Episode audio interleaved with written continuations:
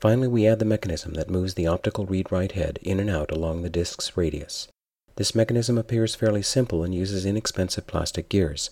However, it has to be quite precise as it must keep the head centered over a single track of data.